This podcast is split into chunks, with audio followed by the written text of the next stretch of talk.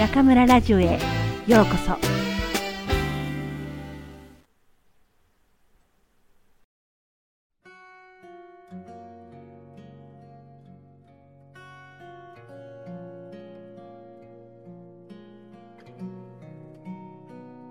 香りの紅葉。僕の記憶のキーワードは香りです。香りと出来事が結びついているのでしょう。ふとした時香りが何かを思い出すきっかけになったりします。匂いに敏感なたちなので、気分を整えるためにも香りを使っています。自分のバランスをとる道具が香りというわけです。アロマオイルは暮らしの必需品。一番好きなのはキリッとしたローズマリー。同じ系統のユーカリも気に入っています。ちょっと疲れた時はペパーミントやスペアミントなどミント系のものを用います。女性ならラベンダーやローズ、ネロリなど甘く華やかな香りを楽しむのもいいでしょう。アロマテラピーとはフランス語で方向療法。用途は多様でアロマオイルとして炊く。肌のメインテナンス。防虫、様々な効能があります。僕はディフューザーを使って部屋にくゆらせるだけでなく、飛行機の中ではアロマオイルを数滴垂らしたマスクをかけ、リラックスと乾燥対策、風邪などの予防にもしています。香りは暮らしのあらゆるシーンに存在します。花屋さんに足を踏み入れ、福育たる香りに包まれた途端、気分がたちまち和らぐということがあるでしょう？部屋に小さな花を飾るだけでも心地よい場所になります。秋の木の葉の香り、炊きたてのご飯の香り、雨上がりの道の香り、暮らしに漂う様々な香りは人を豊かにしてくれるでしょう。いくら栄養価が高くても全く香りがない食べ物は美味しく感じられません。ハーブティーでもコーヒーでもアロマなしでは別のものになってしまいます。人生でも香りとなるものをおろそかにしてはなりません。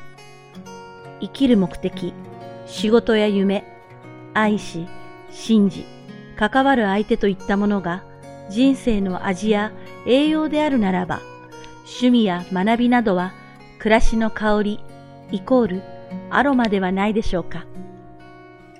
大切なものは目に見えないと星の王子様は言いましたが、香りもまた目に見えない宝物だと思います。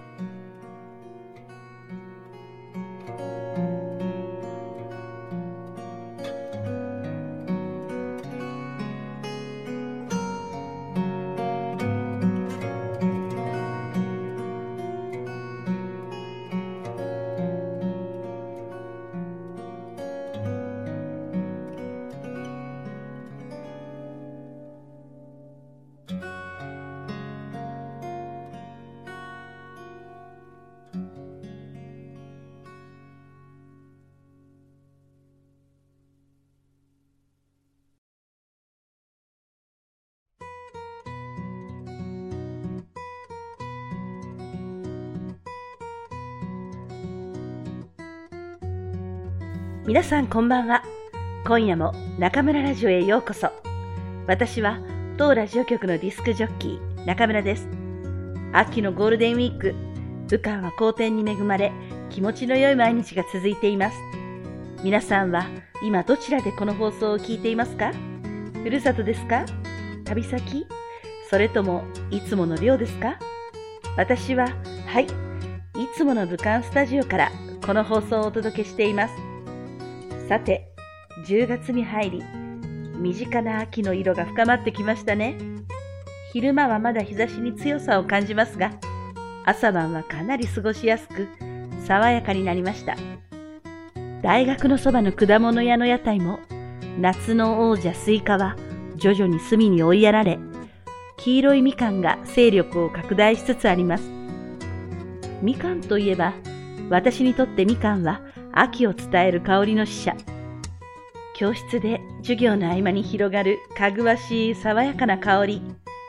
9月の初め頃はまだ外側の皮同様、香りも青さを感じるんですが、10月に入ると随分甘みを増してきて、一つちょうだいと言いたくなります。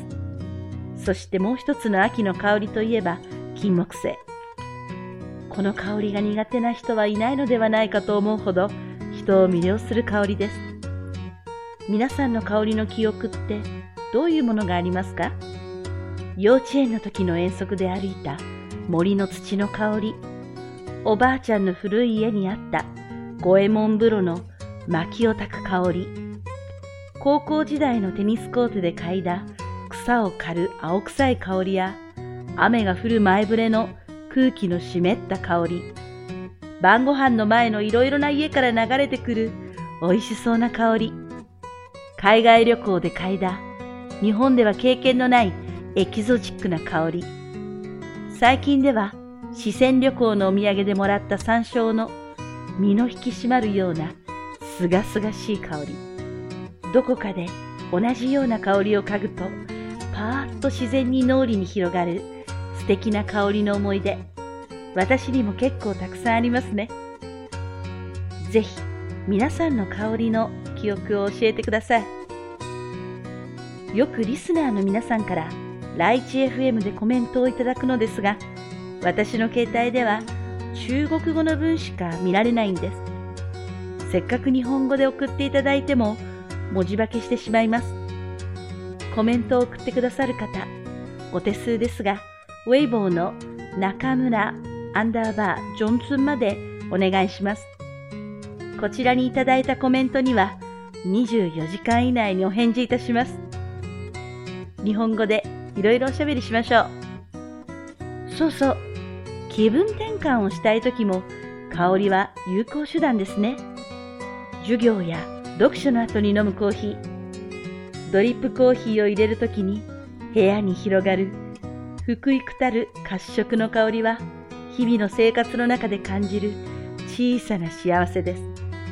もしこの世の中から香りがなくなったら世界はきっと味気ないまさに無味乾燥なものになってしまうんでしょうね。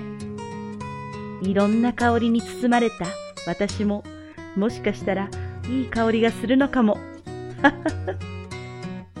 明日も外で秋の香りを探そうかな。それでは皆さん、次回もここでお会いしましょう。おやすみなさい。